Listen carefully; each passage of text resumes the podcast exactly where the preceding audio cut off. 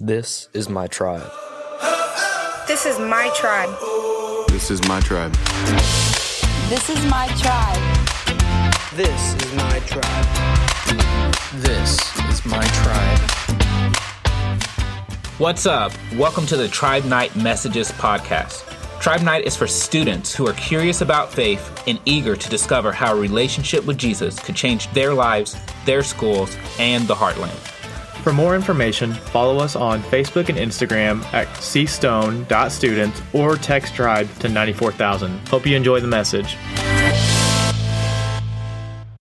We all benefit from technology in some sort of way because better technology makes our lives easier. It makes it more fun, it makes it better, but there's a caveat, just like there is to almost everything. Technology can also make our lives a lot more complicated. And I'll explain in just a second. But we are in this series, Good to Know, and in this series, we're still, we're talking about that word that some of us are a little uncomfortable to talk about. We're talking about sex in this series. And sex is something that we need to know about, right? We need to know, but we might not want to talk about it. But at Tribe, we think that this is a safe place for us to have healthy conversations about topics that we may not always feel comfortable talking about. And the thing is, is it's super normal to be curious about sex, right? But sometimes that curiosity, it leads us to use technology to find answers. And we don't have to look very far to find sexual content online. It's absolutely everywhere. Everywhere you look, you find it. Sometimes we are the ones who look online for sexual content, but other times it finds us. Without our consent, we weren't looking for it, and it just pops up right in front of us. You see, sex can show up in our lives through, through technology in the form of a word that some of us have heard before pornography. It can expose us to sex in ways that we aren't prepared for, and that's just the truth. A definition of pornography is, is any picture, any video, any written material that describes sex, describes sexual acts, shows naked bodies in ways that are meant for sexual enjoyment. See, behind a screen, it can feel like the things that we're doing, what we're looking at, the things that we're indulging in aren't real life. They don't have real life consequences because we're just looking at it through a screen. It's, it's a box, right? But what happens on the screen is still part of your life. And who you are on screen is still part of the real you. See, technology, it can impact your life in really real ways, especially whenever it comes to sex. See, this isn't just an issue for guys either, and that might surprise some of you. It affects girls too, which is why we're going to break off into groups like our tribe groups so you guys can feel comfortable talking about it and having a good conversation. We're going to look at the Bible real quick, and obviously, if we look at the Bible, our technology that we use every single day, it was not present during that time. But Paul wrote about sexual sin in the New Testament. And it's still as important today as it was then whenever he wrote it. See, Paul was this famous, influential Christian who, who started many of the first churches in the world. And Paul wrote a letter to the Corinthians that gives wisdom about following God's plan for sex. And this is what it says. It says, run from sexual sin. No other sin is so clearly affects the body as this one does. For sexual immorality is a sin against your own body. Now, real quick, Paul didn't say run from sex, right? He said run from sexual sin.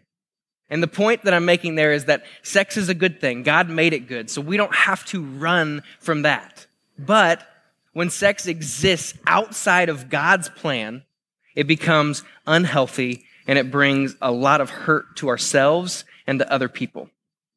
See, technology, we all use it. It can be dangerous because it allows us to talk about, to get noticed for, or to try sexual things without actually having sex.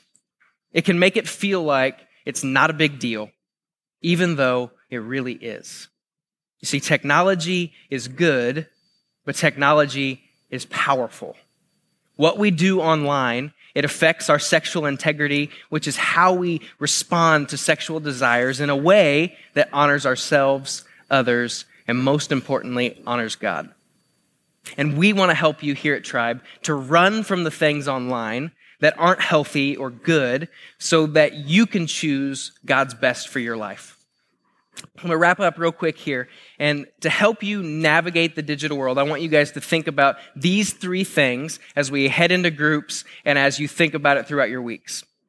The first one is ask yourself why. Why are you going to post? Why are you going to comment, watch, look for, or send something? If the answer doesn't honor yourself, it doesn't honor others, and it doesn't honor God, then we reconsider that action. Secondly, is ask yourself, is it a secret? If you don't want other people to see what you're doing, what you're saying, what you're posting online, then you should choose not to do it. And thirdly, ask for help whenever you're struggling with choosing sexual integrity online.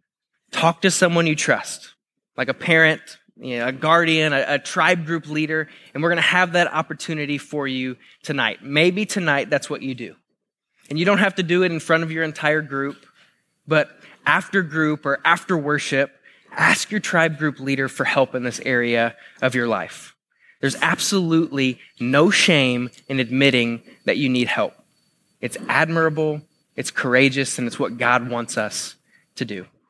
So I'm going to stop talking, and it's going to be your turn to get a chance to talk, to ask questions, to, to learn more about sexual integrity online and why it matters from your tribe group leaders who, who love you and they care about you and they want what's best for you. Just remember this as we head in there. Technology, it can bring a lot of good things, but it also can cause harm because technology is good and technology is powerful. And in groups, I want you to I want you to think about this question about what choosing sexual integrity looks like when it comes to technology. So think about this as we head that way. How might you be using technology in a way that isn't good for you? So think about that and that we're going to go ahead and head into our groups just like normal. So whenever you hear your grade called, you can go ahead and stand up.